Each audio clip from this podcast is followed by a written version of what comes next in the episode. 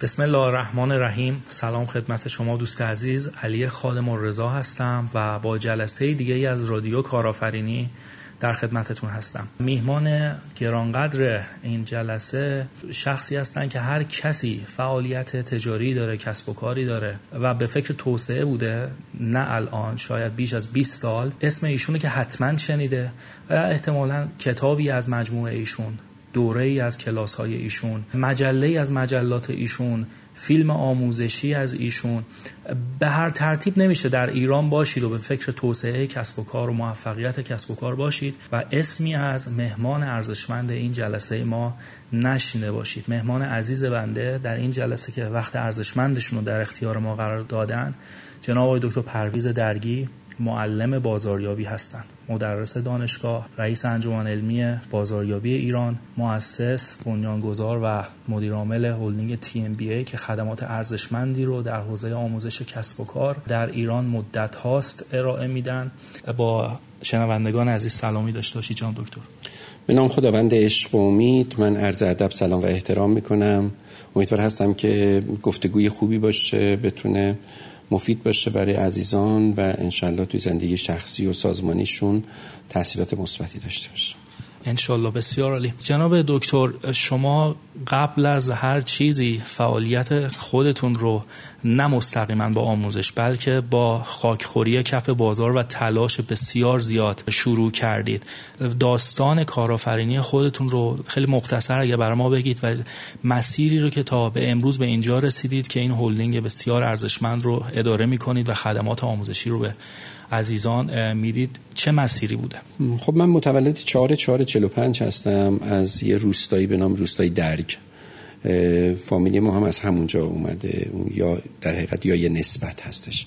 درگ روستایی بسیار سب و هست در منطقه علموت. از استان قزوین.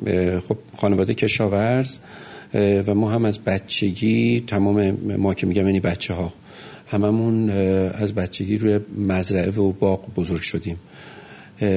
یادم هستش که حتی روستای ما جاده نداشت و تقریبا موقعی که من فکر می‌کنم 16 17 سالم بود تازه یه جاده خاکی بر روستای ما کشیده شد. همه اینها سبب می‌شد کلا بچههایی که توی اون روستا پرورش پیدا می‌کردن بسیار سخت گوش بودن بچه های کوهستان بودن به اصطلاح. و خب درآمد کشاورزی اون منطقه هم درآمد پایینی بود چون عراضی کوچیک بود و همش مناطق سبولبور و سنگ و کوهستان و اینها بود. ولی یه ویژگی خوبی که منطقه علموت از قدیم الایام داشت این بود که خیلی علاقمند به تحصیل بودند. برای همین بسا بزرگان خیلی زیادی از منطقه علموت اومدن بیرون. در رشته های مختلف چه از قبل از انقلاب چه بعد از انقلاب. و خود اینها سرمشق می شدن برای بچه ها که تحصیلشون ادامه بدن. خب من این مقدار تحصیلات ابتدایی رو تو روستا گذروندم بعد مجبور شدیم برای ادامه تحصیل به شهر اومدیم. منزل پدر بزرگ و مادر بزرگ ما بچه ها بزرگ شدیم. دیپلم من تهران سال 1363 گرفتم. دبیرستان شهید شهرام امامی آلاقا تو خیبون آزادی. و برای مقاطع لیسانس به صلاح رفتم شهر رشت. خب چون میگم درآمد خانواده پایین بود ما مجبور بودیم که خرج تحصیلمون رو طبیعتا خودمون در بیاریم. خب من توی کتاب دل گفته دل نوشتای معلم بازاریابی این داستان رو کامل توضیح دادم. توی مصاحبه‌های مختلفم گفتم نمی‌خوام خیلی وقت عزیزان گرفته بشه ولی برای جوونا شاید بیشتر بگم که معمولا بعضی از جوانای ما بیش از حد متوقع هستن و به خصوص از پدر مادرهاشون و عدلشون هم این هستش که شما ما رو به دنیا آوردید مسئولیت دارید وظیفتونه باید به صلاح مقدمات زندگی راحت ما رو شما فراهم بکنید. اون موقع اینطوری نبود. ما واقعا حتی خجالت می‌کشیم پامون جلوی پدرمون یا مادرمون دراز بکنیم. یعنی احترامات خیلی بیشتر از الان بود به نظرم. به هر حال شاید تعریف یه مدار فرق کرده. الان من شش روز عملیگی کردم تو سطح شهر رشت بعد خداوند کمک کرد. ویزیتور شدم. اون موقع سال 1363 خیلی به ویزیتوری جا نیفتاده بود. اصلا شروع کارای ویزیتوری بود. عمدتا مغازه خودشون می‌رفتن از بنکدار بار می آوردن اینها. به هر حال در کنار تحصیل که حالا یه مقدارش هم وسطاش جبهه بودش میشه گفتش که من در تمام ایامی که شهر رشت بودم ویزیتوری کردم. و فقط هم تو سطح شهر رشت نبود. میشه گفتش که از چابکسر تا آستارا من به خصوص روزای جمعه خارج از شهر رشت می‌رفتم به خاطر اینکه درآمد بیشتری داشتم و اینا. بعدش خداوند کمک کرد که همین مسیر رو ادامه دادم من اسمش رو می‌ذارم مسیر دانشگاه بازار. سرپرستی فروش مدیریت فروش معاون مدیر عامل. مدیر عامل یه مقطعی مدیر کل توی وزارت جهاد کشاورزی. و از اون طرف هم تحصیل رو اینم چون مسابقه مختلف گفتم نمی‌خوام تکراری باشه ولی چون به جهت اهمیتش عرض می‌کنم که یه بزرگی اون موقع توصیه به من کرد توصیه ارزشمندی بود. اون توصیه این بود که به این مقاطع تحصیلیت فاصله بنداز. من این گوش کردم یعنی سال 68 من لیسانس گرفتم اما 76 فوق لیسانس رو شروع کردم رشته مدیریت اجرایی. و بعد سال 2008 برای دکتری رفتم خارج از کشور به صلاح منتها خب رفتن و اومدن و اینها اذیت میشتم به کارم لطمه می‌زد. بعد دیگه دوباره کنکور سرسری دادم پی رو در دانشگاه علامه طباطبایی ادامه دادم. می‌تونم اینطوری بگم که توی دو تا مسیر هم مسیر دانشگاه علوم هم مسیر دانشگاه بازار کار کردم. و توصیم حتی به دانشجو این هستش. میگم اگر هم کار پیدا نکردید اصلا برید تو شرکت ها کارآموزی بکنید. یعنی هم که برید تجربه مدیریت عمومی و رفتار رو اینها رو داشته باشید بعدا متوجه میشه که اینا چقدر ارزشمند براتون. از سال 1383 13 ده 83 بی رو تشکیل دادم. اینم به اصطلاح داستان جالبی داشت که به اصطلاح من یه یک هفته ای رفتم در جنگل. من بودم و خدا بود و خلاصه چشمه آب و رودخانه ای و, و توی اون یک هفته تی ام توی ذهنم شکل گرفت و رو کاغذ اومد و بعدش اومدم همین چیزایی که الان هست. میشه گفتش که مقدماتش تو اونجا رقم خورد. میگه خونهاتون رو تو ابرا بسازید اما پایاش رو زمین بزنید. ابتدا بینش داشته باشید رؤیا داشته باشید. آدمی که رؤیا نداشته باشه نمی‌تونه کارآفرین باشه نمی‌تونه آیندهش رو به تصویر بکشه و بعدش هم خب خیلی واجه های زیادی توی این سالها شکل گرفت. یکیش که خیلی معروف شده عالم عامل عاشق هست که میگیم که الهی که همواره هممون عالم عامل عاشق باشیم عالم باشیم.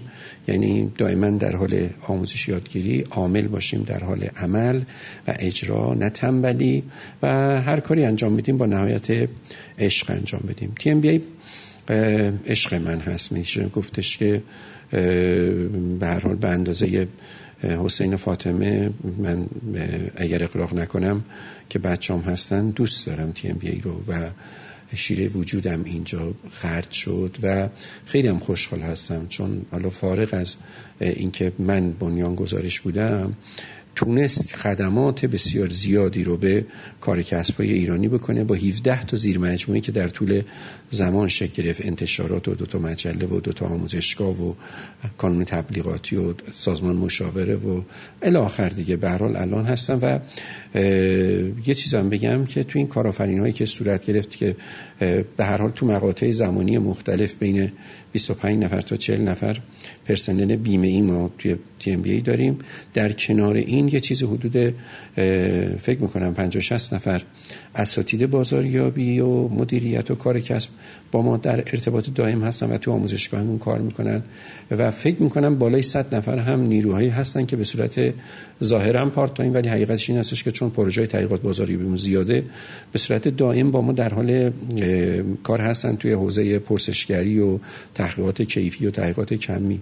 می‌تونم بگم که تی ام بی حالا اگر اقراق نباشه به صورت مستقیم و غیر مستقیم نزدیک به حدوداً به نظرم میاد که دیویست خانوار رو درگیر کرده ولی تأثیرات و خدماتی که روی شرکت ها گذاشته و تونسته که کمک می‌کنه شرکت ها رشد بکنن و ارتقا پیدا بکنن و صادرات داشته باشن و فروششون تو همین دوران بحران اقتصادی از نظر کمیت فروش چندین برابر بشه اونها واقعا دیگه قابل حساب نیست و اینا رو همه رو اول مرهون لطف پروردگار و دوم همکاری خانواده عزیز تی ام بی ای هستن که همه اینا رو تونستیم با هم دیگه رقم بزنیم.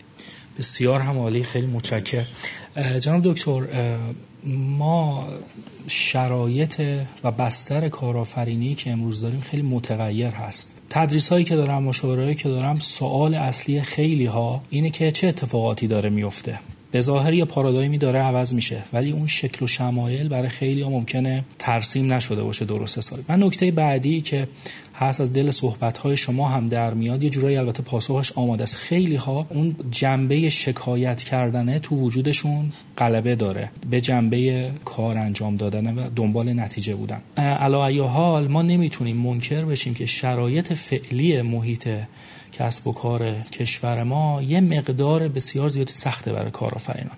حضرت عالی هم در چندین برنامه اینو اشاره کردید. مسائل زیرساختی هست مسائل قانونی هست. فرایندهای مالی هستش که در سطح اقتصاد کلان ممکنه مشاهده بشه. و حالا مسائل ریزی که ممکنه بسیاری از بنگاه های اقتصادی ما هنوز به اون بلوغ و رقابت پذیری این مسائل نرسیده باشن. دو سوال اصلی من از اینجا به بعد دارم. یکی اینکه تحلیل حضرت عالی از وضعیت فعلی فضای کسب و کار ما چی هست و اصول موفقیتی که به نظر شما میاد برای بنگاه ها امروزه چی هست؟ و سوال دوم که در ادامه انشالله مجددا بیشتر باز می‌کنم براتون رسیدن به یک آینده مطلوبه. و این آینده مطلوب آینده مطلوبی است که در چشمانداز جهانی و اون دنیای کوچک عصر تکینگی و مسائل اینطور می‌خوایم بهش برسیم. در اختیار شما هست میشنویم صحبتتون. ببینید من فکر می‌کنم که خداوند خب همه بنده هاشو دوست داره. ولی دو تا کشور در بین همه این کشورها تو جهان هستن. که یه موقعیت ویژه دارن. یکی امریکا هست و یکم ایران. و اون موقعیت ویژهشون هم این هستش که به صلاح در یک لحظه در هر زمانی از طول سال شما فاصله گرمترین نقطه به صلاح اون کشور با سرترین نقطه رو در نظر بگیرید. فقط ایران و امریکا هستن که انقدر اختلاف دمان شاید بالای 25 درجه و بعضی از مواقع 30 35 درجه رو دارن. همه اینها یعنی چی؟ یعنی اینکه شما در یه جا می‌تونید به صلاح محصولات جالیزی رو برداشت بکنید. در یه جای دیگه ممکن هستش که برف بیاد. خب خداوند همه نعمت ها رو به ما داده. و اگر ما بلد نیستیم از این نعمت ها استفاده کنیم یا به قول یکی از بزرگان میگفتش که در کشوری که شما یه دستتون رو می‌کنید بالا کیوی میچینید یه دستتون هم می‌کنید زیر آب میگو می‌گیرید. اگر مردم شما فقیر هستن این ناشی از ضعف مدیریت هستش.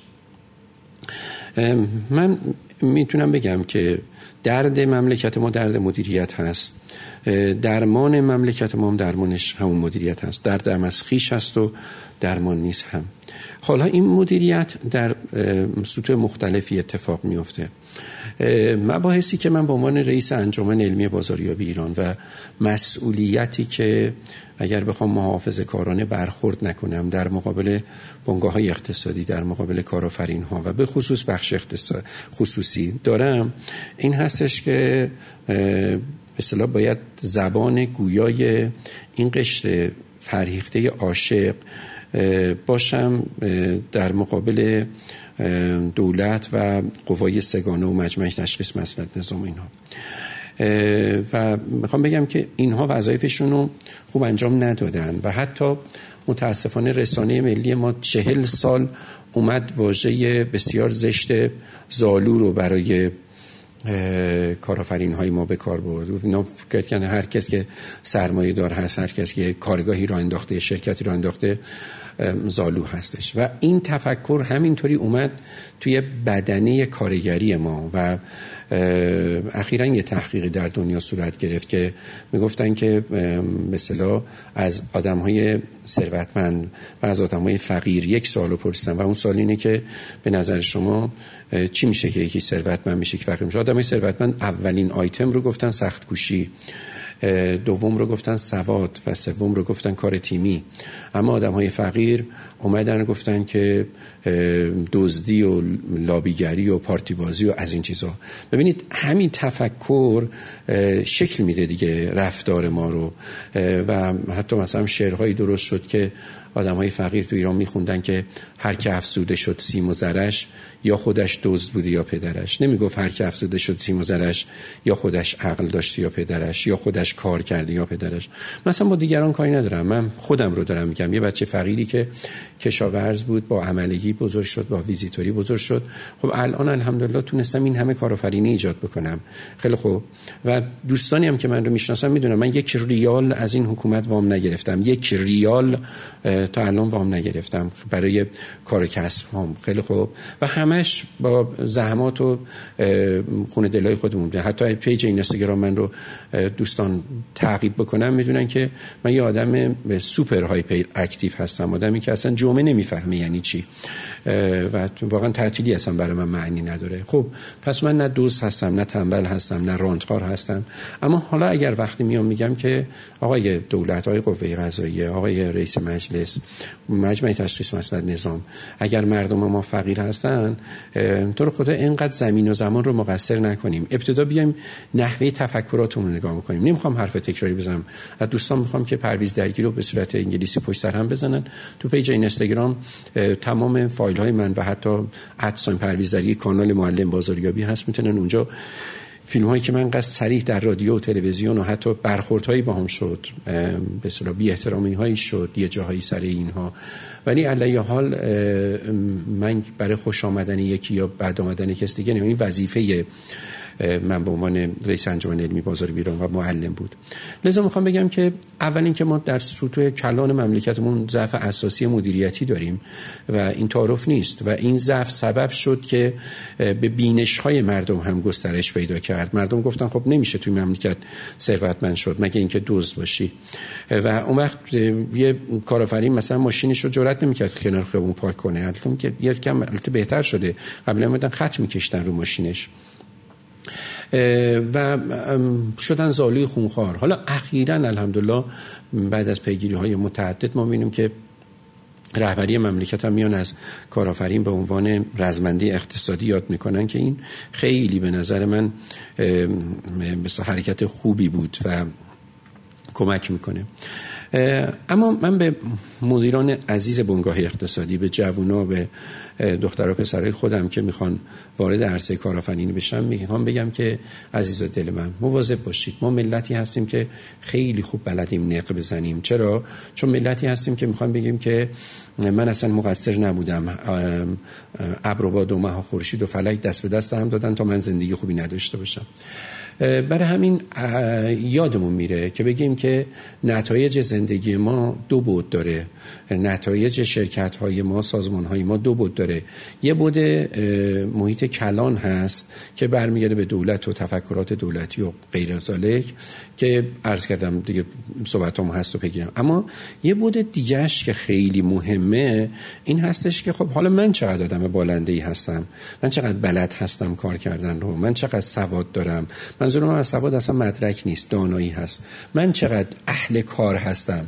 ببینید ما می‌خوایم تنبل باشیم می‌خوایم کار نکنیم می‌خوایم فعالیت نکنیم می‌خوایم توی افسانه هامون هم هست دیگه. دختری که می‌خواد ازدواج کنه منتظره که یه شاهزاده با اسب سفید بیاد پسری هم که می‌خواد پولدار بشه دنبال اینه که آسمان سوراخ بشه کیسه پول بیفته خب ببینید اینها فقط برای افسانه هستش پولو نریختن و شاهزاده بیکار نیستش.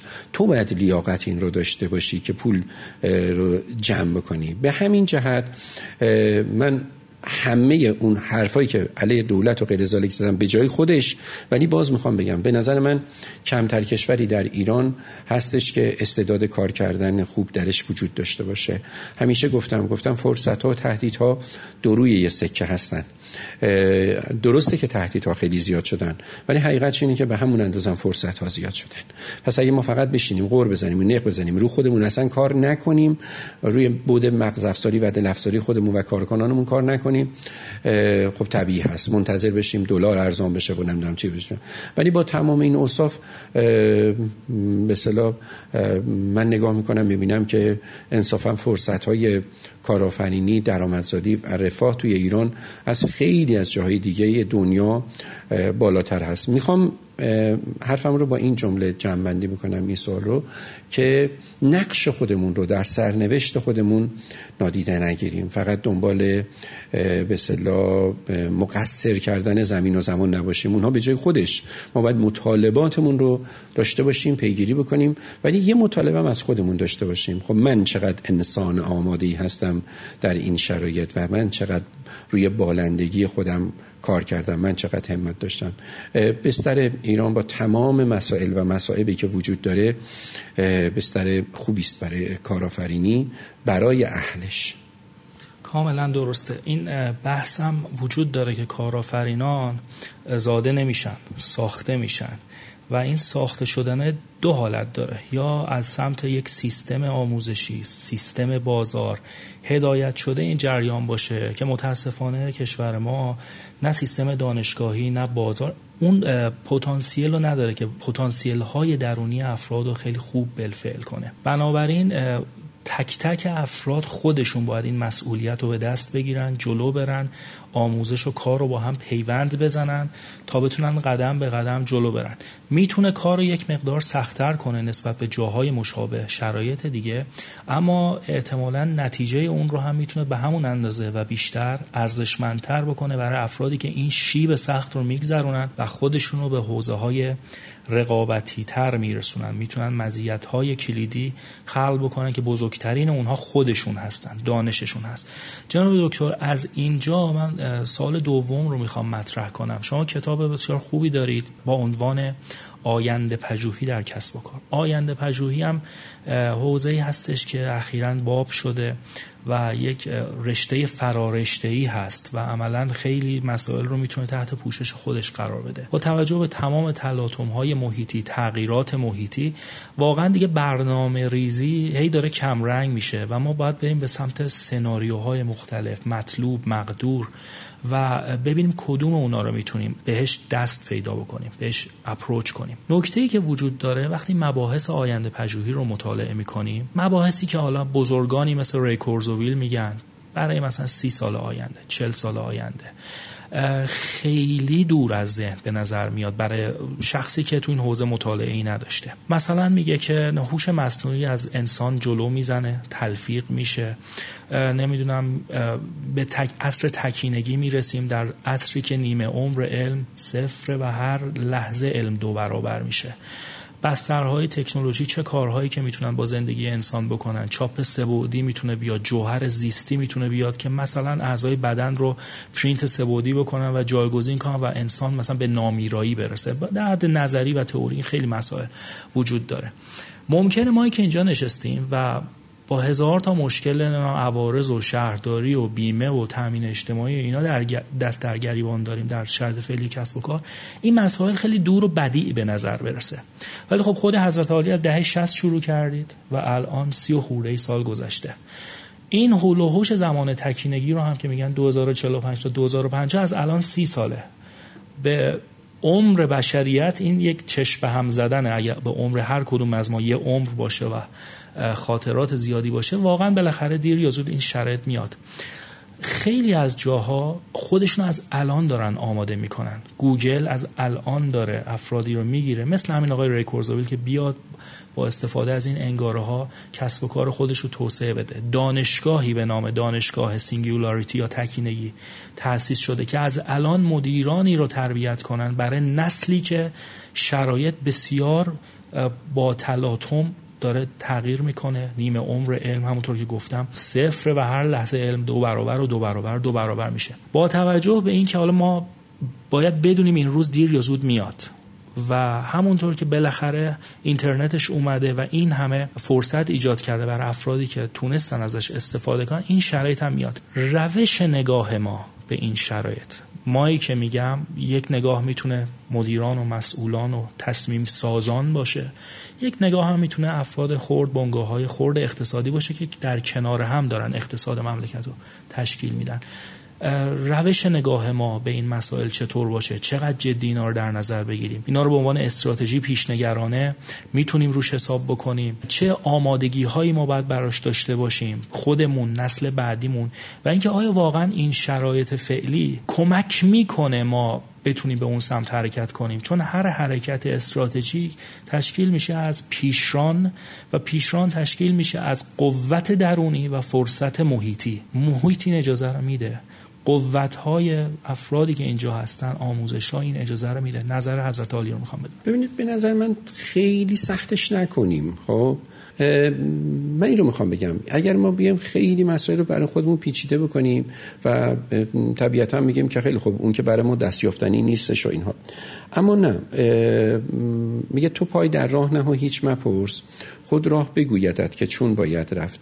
یادمون نره سازمان ها دستوراتشون رو از محیطشون می‌گیرن نه از مدیرانشون. چون مدیر اگر خیلی واقعا مدیریت بدونه این دستورات محیطی رو می‌گیره و ترجمه سازمانی می‌کنه و تبدیلش می‌کنه به به سازمانش. من یادم هستش موقعی که من بچه بودم دوازده سالم بود. یه فامیلی داشتیم که اون حدودا 16 سالش بود. اون خب به قول جوانه امروز خیلی خالی بند بود.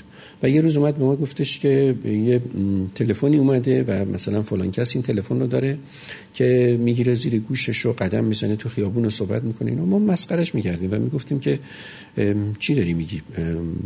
به همچی چیزی معنا نداره. چرا؟ چون پارادایم ذهنی ما از تلفن به یه سیمی بود و که بس یه گوشی و شده یه پیریزی و از اینجور داستان های ولی خب همین قضیه که مثلا هلوش سالای 56 و 57 بود در سال 70 موبایل اومد تو همین مملکت.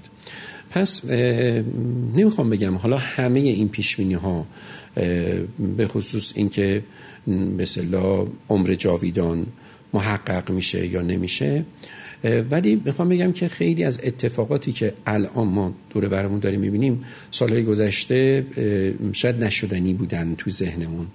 پس خیلی چیزا می‌تونه اتفاق بیفته. اما آینده پژوهی علم طراحی هوشمندانه آینده است.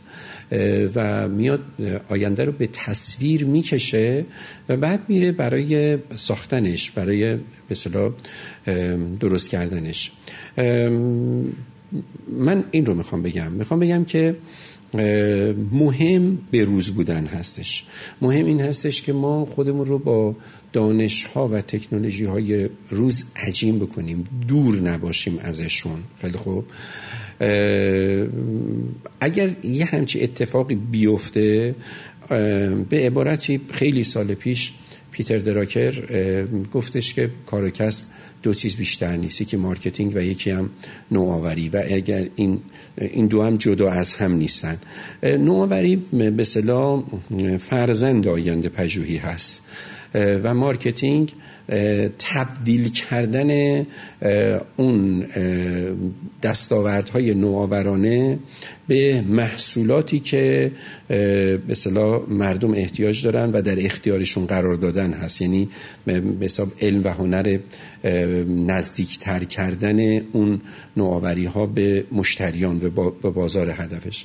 با تمام این اوصاف من اینو می‌خوام بگم. ببینید درسته. ما میگیم که دوره برنامه ریزی سر میاد دوره سناریوس ولی سناریو چیه؟ سناریوم خودش مجموعی از برنامه هاست و پس سر نمیاد.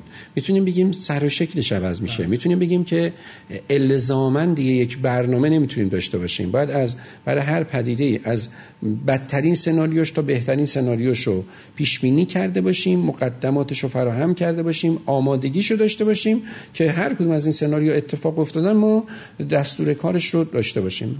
برای این اساس من می‌تونم بگم که دنیای حال و دنیای آینده دقیقا دنیای رشته های بین رشته ای هستن. دنیایی هستن که تک رشته ها دیگه هیچ وقت نمی‌تونن مسائل بشری رو حل بکنن. هر کدوم از این رشته هایی که می‌بینیم می‌بینیم خودشون دیگه ترکیبیه. مثلا فرضاً میگم میگن آینده آینده unicorn هاست یا آینده تک شاخ هاست. بعد خب میریم میری تک شاخ کی هستن؟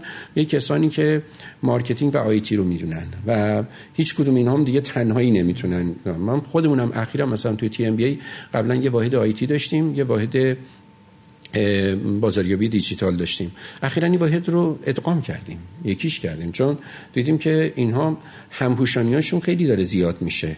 خب پس بیاد یکیش بکنیم دیگه. و ثمراتش هم مطمئن هستم که ثمرات بهتری هستن. یه نکته هم که تو فرمایشات شما بود من بگم و به سال بعدی شما بپردازم. یاد یه خاطره افتادم و اونم این بود که یه روزی یه جمعی از جوون فکر من حدود 100 نفری بودن. منو دعوت کردن و همان بچههایی بودن که دانشجو بودن و تو مقاطع لیسانس یعنی مثلا ترم یک ترم دو ترم سه اینجوری و بچه های 19 20 21 سال اینها و اومدن گفتن که شما بیاد به صدا سرگذشت تو به ما بگو و بعد به سوالات ما جواب بده. و همش هم دوره این بودن که به نوعی آموزش توصیفی داشته باشن از کسانی که در هم در حیطه علم هم در حیطه عمل بالاخره حرفی برای گفتن دارند و اینها. من به اونها یه چیزی رو گفتم. گفتم من خیلی شما رو دوست دارم و خیلی خوشحال هستم از اینکه شما رو می‌بینم. علتش هم این هستش که توی نسل من به صلاح ما حالا دهه چهلی هستیم اقراق نکنم تقریبا از هر صد تا بچه 90 تاش واقعا کاری بودن. اما توی به صلاح دهه به صلاح 80 و 90 و اینها که میایم نمی‌خوام جسارت بکنم به بچه ها خب فرزند یکی از فرزندان منم جز همین اساس و اون یکیش هم دهه هفتادی هست. ولی تو این دهه که میایم می‌بینیم از هر صد تا بچه شاید حالا آمار ندارم شاید هم یه ذره اقرار بکنم ولی شاید از هر صد نفر 20 تاشون کاری باشن. و اینهایی که میان استارت آپ ها رو را میندازن اینهایی که میان ارز خدمت شما میرن سراغ کارآفرین ها اساتید دانشگاه میان میگن که بیاید به ما یاد بدید ما می‌خوایم متحول بشیم ما می‌خوایم متفاوت باشیم. من به این بچه ها میگم که فرصت برای شما خیلی بیشتر هست. ما شاید در یه اقیانوس قرمزی داشتیم رقابت می‌کردیم اما شما در یه اقیانوس آبی و واقعا یه مقدار همت داشته باشید دانه باشید فرصتی هم و از اون طرف هم اینقدر علمی که شما در اختیارتون هست اصلا نبود. من یادم هست موقعی که من سال 1363 ویزیتور شدم یه دونه کتاب نبود که من بخونم که ببینم ویزیتوری یعنی چی بازاریابی و فروش یعنی چی. الان فقط 45 تا کتابشو من نوشتم. حالا این همه کتابای دیگه داخلی و خارجی که واقعا هم قسمت عمدهشون کتابای کاربردی و خوبی هستن در دسترسشون وجود داره. این همه فضای مجازی و اینترنت و اینها هست. به همین جهت من میگم که ما هر چقدر بریم جلو باز برمیگردیم به همون جمله. درسته تهدیدها زیاد میشه ولی فرصت هم به همون اندازه زیاد میشه. تهدیدها فرصت ها واقعا دو روی یه سکه هستن و بچه هایی که خودشون رو با اینها عجیم می‌کنن جوون هایی که خودشون رو به روز می‌کنن و تغییرات محیطی رو می‌بینن درک می‌کنن و از اون طرف علومی که از خود همین محیط زایش میشه و روز به روز داره میاد وقتی که مرتب به روز باشیم درسته سطح علوم هر چقدر میریم جلو کوچیکتر میشه اما عمقش زیاد میشه. ولی تو همون عمق هم علوم بین رشته اتفاق میافتن. ما یه زمانی رشته فیزیک داشتیم رشته شیمی داشتیم الان شیمی فیزیک داریم الکترومکانیک داریم. دقت فهمیدی روانشناسی ارتباط با مشتری داریم. به نظر من برای انسان های دنبال یادگیری که با همت باشن فرصت بسیار زیادی وجود بسیار عالی. من یه جنبندی قسمت صحبت های حضرت علی داشته باشم. این هستش که ما نیم نگاهی به آینده داشته باشیم. ولی اصل کار اینه که در لحظه الان شروع به کار بکنیم. این شروع کردن تمرکزمون بیشتر بر خودمون و تقویت خودمون تعالی خودمون چابکی و چالاکی خودمون باشه. این تعالی رو هم اگر بخوایم ترجمه عملیاتیش بکنیم باید بریم به سمت چند رشته بودن میان رشته بودن و همه اونها رو در دل کارهای مختلف جلو ببریم تا انشالله یواش یواش بالاخره این محیط کلان به سمت ما بیاد و ما هم یه جورایی این محیط کلان رو خلق بکنیم. انشالله جناب دکتر سخن پایانی و همینطور هدیه‌ای که برای شنوندگان عزیز رادیو کارآفرینی در نظر گرفتید رو بفرمایید. ببینید ارز خدمت شما که خب حرف خیلی زیاد هست و ما معلم ها مثل به صلاح منبری میمونیم دیگه. یعنی به سختی میدیم بالا منبر ولی پایینم نمیام. ولی خب بالاخره نمی‌خوایم شنوندگان عزیزمون هم اذیت بشن و شاید کمگوی و گزیدگوی یکی از بهترین درسایی بوده که ما یاد گرفتیم در مدت عمرمون هممون. من دیروز حالا امروز که این مصاحبه داریم انجام میدیم روز گذشتهش کردستان بودم و واقعا انقدر این مردم با صفا و صمیمی و محبت دارن که آدم خجالت زدهش رو میشه. هر جایی کشور رو میریم همینطوری هست. و اونجا هم باز می‌گفتن به ما توصیه بکنید. گفتم که توصیه که می‌کنم این هستش که و دعایی که می‌کنم این هستش که الهی که همه شما معتاد بشید. اما نه معتاد به مواد مخدر معتاد به مطالعه. معتادی بشید که اگر تب هم داری ارز خدمت شما که نمی‌دونم آبریزش سر صورت هم داری بگی که من مطالعه امروزمو نکردم و تا مطالعه نکنی نخوابی. بین نیم تا یک ساعت واقعا عزیزان رو مطالعه کنن. فارغ از اینکه رشته تحصیلیتون چی هست سه تا رشته رو خیلی تأکید می‌کنم که دوستان ما کتابهاش رو بخونن. یکی حوزه روانشناسی هستش و که من یاد بگیرم که روح و روان خودم رو چگونه مدیریت بکنم. یاد بگیرم ارتباطاتم با انسانهای دیگه چگونه باشه. یکی حوزه ارز خدمت شما که مدیریت به معنای عامش که حالا بگیم که بازاریابی هم یکی از فرزندان این به رشته هستش. مثل مدیریت منابع انسانی مدیریت مالی که سواد مالیمون بره بالا مدیریت بازاریابی همه این هست. و نکته سوم و درس سوم هم علومی که راجب آینده هستن.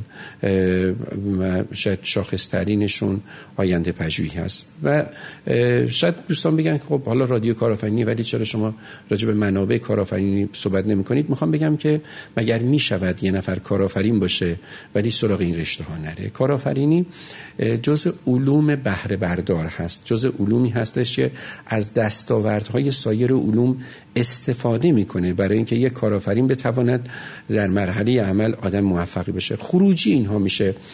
به صلاح کارآفرینی خروجی اینها میشه آینده سازی حال سازی. من تاکید اساسی مطالعه کلاس رفتن آموزش دیدم ببین شما یه سمینار برید شاید تو اون سمینار 8 ساعت وقت بذارید فقط چهار تا جمله جدید یاد بگیرید. باور بکنید که خیلی از وقتا می‌بینیم که یکی از این چهار تا جمله زندگی آدم رو متحول می‌کنه و سبب میشه که یه تصمیمی تو زندگیش بگیره که تا آخر عمرش و خوشحال باشه که چرا این تصمیم رو گرفته. یا از یه تصمیمی که داشته می‌گرفته برگرده پرهیز بکنه. به هر حال من پیشنهاد می‌کنم که دوستانمون خیلی تو فضای مجازی وقت خودشون رو سرگرم نکنن مگر سراغ پیج هایی برن سراغ کانال هایی برن که یه نکته ای به نکاتشون اضافه بکنه. با تمام اینها می‌خوام بگم که اینها هیچ وقت جای کتاب رو نمی‌گیرن. هنوز هم کتاب جایگاه رفیعی در دنیا داره و خواهد داشت. به همین جهت من کتاب های زیادی نوشتم همشون دوست دارم. اما یکی از کتاب هایی که الان به ذهنم رسید که فکر می‌کنم هر کارآفرینی فارغ از اینکه یه بنگاه خیلی کوچک تک نفره داشته باشه تا یه سازمان خیلی بزرگی رو بخواد اداره بکنه به اون احتیاج داره. کتابی هست به نام قطب نمای مدیران توسعه بازار. که توی این کتاب من یه مدل جدیدی رو ارائه کردم که برای اینکه شما چون اصلا روح کارآفرینی یعنی توسعه دادن بازار دیگه. برای اینکه شما بتونید بازارتون رو توسعه بدید اونجا یه مدلی معرفی شده که به صلاح توی اون مدل با 15 تا بخش میگه که شما چگونه می‌توانید که موفق باشید در کار کسباتون و شناسایی و شناساندن درستی از بازارتون داشته باشید تا اون خوشنودی نهایی برای خودتون و استکولدرا و مشتریات و اینها شکل بگیره. این کتاب به اصطلاح دوستان ما می‌تونن توی سایت انتشارات بازاریابی marketingshop.ir مراجعه بکنن. اونجا به صورت آنلاین تهیهش بکنن و فروشگاه انتشارات بازاریابی هم که شماره تلفنش 021 66 40 82 51 و 71 دوستانی که از طریق رادیوی کارآفرینی تماس می‌گیرن حتما با همکاران من تماس بگیرن و من یه کد 20 درصد تخفیف رو به همکارا میگم که به صورت ویژه برای این دوستانمون در نظر می‌گیرن بسیار عالی از طریق سایت هم همین اسم رادیو کارآفرینی آخرش با آی بله. اگه تایپ بشه اون تخفیفی که بله، فرمودید بله. اعمال میشه بله. بسیار هم عالی بسیار ارزشمنده و راهگشا برای همه عزیزان. خیلی متشکرم جناب دکتر. از زمان ارزشمندتون که در اختیار ما و شنوندگان گذاشتیم امیدوارم هستم که شنوندگان نهایت استفاده از این صحبت ها کرده باشن. من یه دعایی دارم که انتهای همه برنامه ها میگم و همون دعای عالم عامل عاشق هست. میگیم که گر بخواهید در این یک دم عمر نیک جویای حقایق باشید و به نزد همه نیکان جهان بس برازنده و لایق باشید هدفی ناب بیابید و در راه وسال عالم عامل عاشق باشید. بسیار هم عالی الهی آمین. انشالله که با گام های قدرتمند تو این مسیر گام بردیم. خیلی متشکر از زمان ارزشمند حضرت عالی. متشکرم از شما شنونده عزیز رادیو کارآفرینی که به این گفتگو گوش دادید. شما رو خدای بزرگ میسپارم. موفق و پیروز باشید.